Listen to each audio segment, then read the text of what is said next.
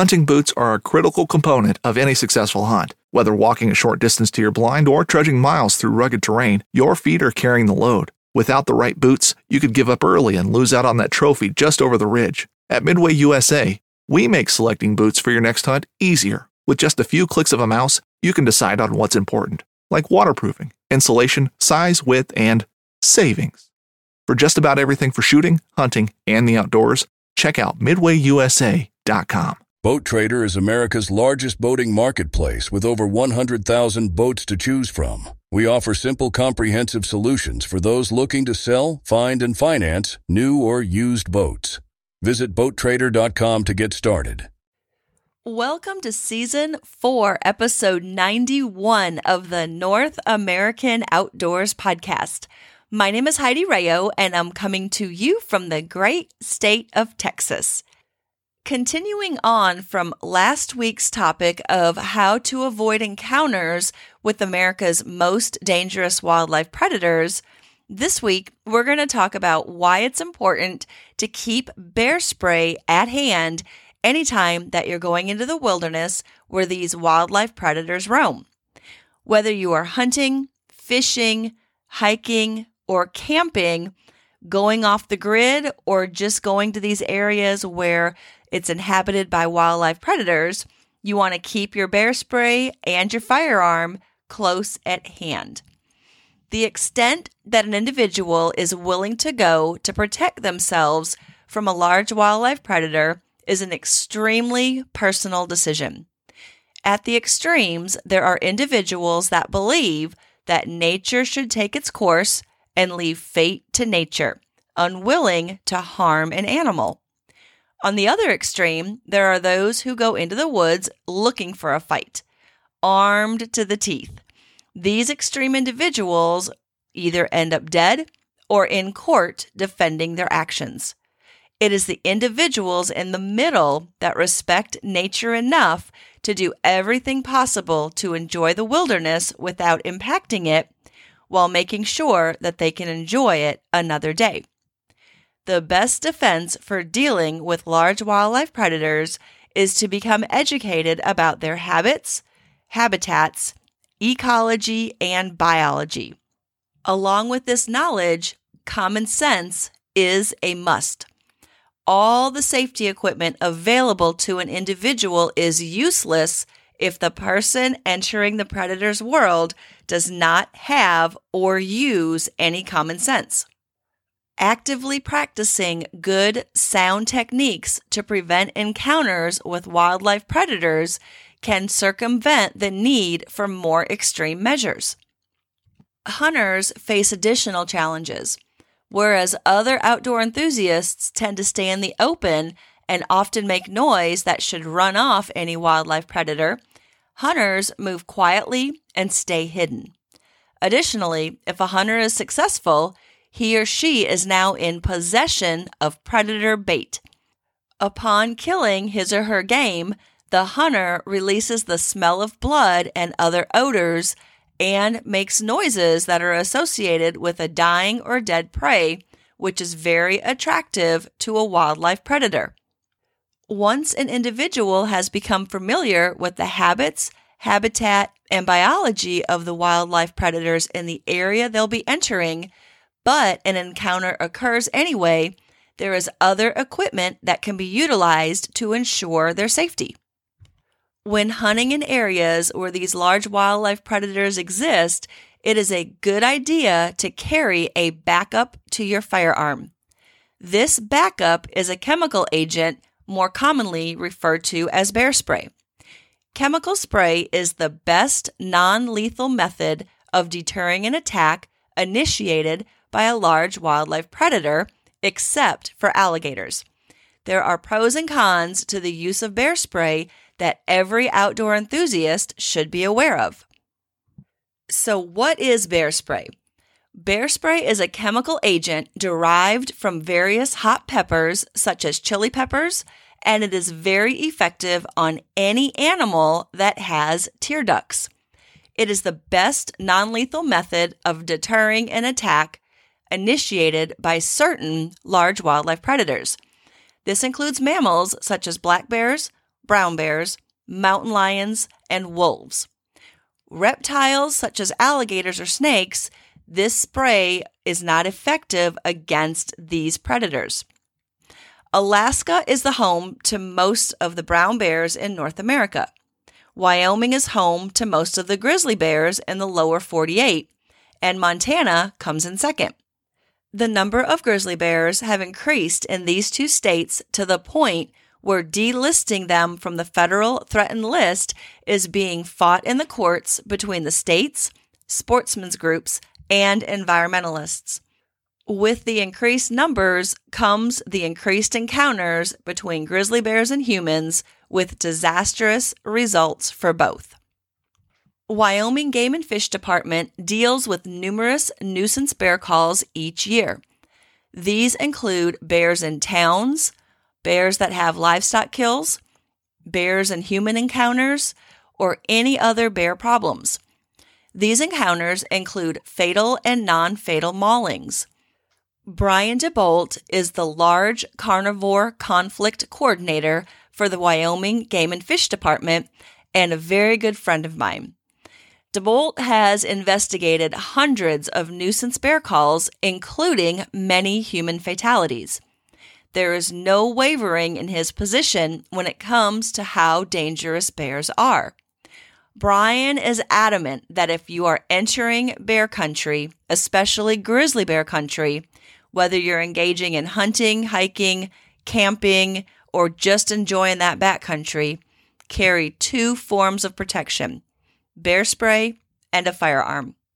He states that bear spray should be the first and primary line of defense. A firearm, specifically a handgun, should be the secondary line of defense. When I asked which caliber he recommends, Brian stated that a 44 Magnum should be the minimum caliber for protection against a grizzly bear. Since black bears, brown bears, mountain lions, and wolves can often inhabit the same environment, bear spray is a very useful tool. It's very important to have the proper pepper spray for deterring black and brown bears.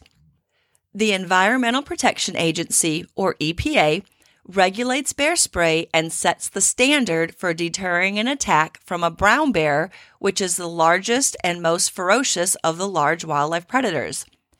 The EPA also requires that any chemical spray marketed to deter an attacking bear must clearly be marked as bear spray so that it is not confused with any other chemical sprays. Any other chemical agent that will work against a brown bear will also work against other large wildlife predators that pose a threat to human life. Bear spray must not be confused with mace or pepper spray used for personal protection. Both bear spray and personal defense spray is derived from oleoresin capsicum. Bear spray is required to be a concentration of capsaicin and related capsaicinoids between 1% and 2%. Spray for personal defense will be listed as 10 20, or 30% oleoresin capsicum. Bear spray with the proper concentration of capsaicin and related capsaicinoids is effective in deterring an attack from a brown bear and other large wildlife predatory mammals by severely irritating their eyes, nose, throat, and lungs of the attacker. The effects of the spray will not permanently incapacitate the animal, and the effects will eventually wear off. Approved bear spray should be able to spray at least 25 feet to create a safe barrier between the person and the wildlife predator. The distance gives the spray a chance to affect the eyes, nose, throat, and lungs of the animal. The canister should hold enough spray to last for six continuous seconds sprayed in a shotgun cloud pattern. The canister should be at least 7.9 ounces or 225 grams. My friend Brian states that the proper use of bear spray should be to aim low and to use short, sweeping bursts. While all these standards and techniques are important, it's crucial to remember that bear spray is useless if it's not readily accessible. It is essential that bear spray be kept in a proper carrying case or holster on either your belt, across your chest, on your backpack strap where you can reach it, or the hip belt of a backpack. Very seldom will an individual have time to dig out their bear spray out of their backpacks or their day packs when needed. This very important safety item always needs to be accessible when in bear country or when in country where other wildlife predators roam. Bear spray especially needs to be within reach when you are in the cooking area, you're in your tent when you're asleep, and when you are handling and processing downed game if you're a hunter. Never use bear spray as a deterrent, such as spraying your tent or spraying your camping area, thinking you're going to be keeping the animals away. Some wildlife experts believe that this might actually attract wildlife predators. The advantage of bear spray is that it is non lethal to the animal. It is also lightweight and very portable. Studies have shown that in 90% of bear encounters where bear spray was used, the bear spray actually deterred the attack. In the remaining 10% of bear encounters, the injuries were less severe to the individuals that survived.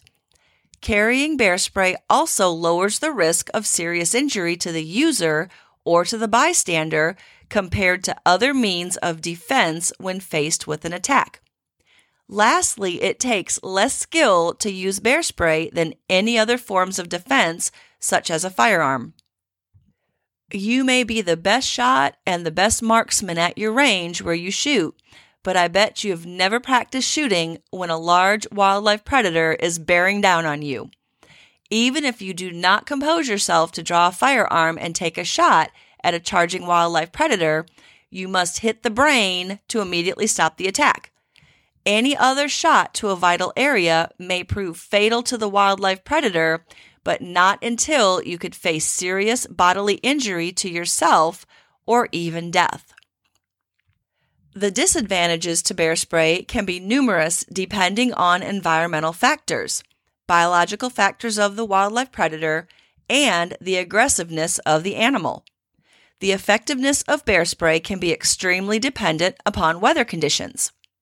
Wind can blow the spray in the wrong direction or spread it out and diffuse it before coming into contact with the animal.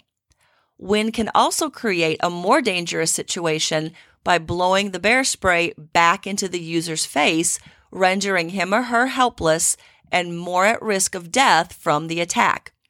Rain can dilute the spray in the air and wash it to the ground. Cold days can also make the spray heavy and fall to the ground without achieving its intended effect. The aggressiveness of the animal can also affect the outcome of using bear spray on an attack. Animals that are defending a fresh kill or bears defending their cubs will become extremely aggressive. Oftentimes, the adrenaline rush can overcome the chemical agent in the spray. Also, just as in people, some animals are not affected by bear spray. Other disadvantages include user error. This includes erratic spraying, spraying over the top of the animal, or the user using too much agent on the first attack and not leaving enough for possible follow up attacks. There is also the scenario of multiple animals multiple bears, such as a sow and her cubs, or even a wolf pack attacking from different directions could lead to a situation that the user is left with an empty can and too many animals to fight off. Wildlife predators can be a real threat to individuals who are heading into the backcountry. There was a grizzly bear attack in Wyoming that underscores the importance of taking this threat of large wildlife predators seriously. On September 14, 2018, an experienced outfitter was guiding an elk hunter on Terrace Mountain in the heart of grizzly country. The outfitter and client were recovering a downed elk when a sow grizzly and her two cubs attacked. The sow was approximately 500 pounds, and the two cubs were approximately 400 pounds each. The encounter left the experienced outfitter dead and the client severely injured. Typical of bear attacks, it was extremely fast and violent. When the three bears attacked, the outfitter did not have his bear spray readily at hand. He left it at a distance away with the horses. A semi automatic handgun was then deployed. In the excitement and chaos, the magazine release button was accidentally depressed and the magazine fell to the ground. Unfortunately, the outfitter did not have a round in the chamber, so he was left holding an empty gun. These three mistakes cost him his life. He did not have his bear spray at hand. Under stress, the magazine release was depressed, dropping the magazine from the gun. And lastly, he did not have his handgun in a state of readiness when he entered the world of the predator. In all of my travels enjoying nature where these wildlife predators roam, I've had an opportunity to talk with many shop owners who operate in bear country. They always hear their customers say, Do I really need to spend $55 on bear spray? And they all have the same answer $55 is cheap insurance to save your life or the life of somebody you care about. Stay aware and stay safe in the woods and waters where wildlife predators roam. There is no better classroom than the outdoors, roaming the woods and waters and creating memories that will last a lifetime. This is Heidi Rayo, and you've heard another North American Outdoors podcast. For more information, visit NorthAmericanOutdoors.org and follow me on Instagram at North American Outdoors. Have a great day.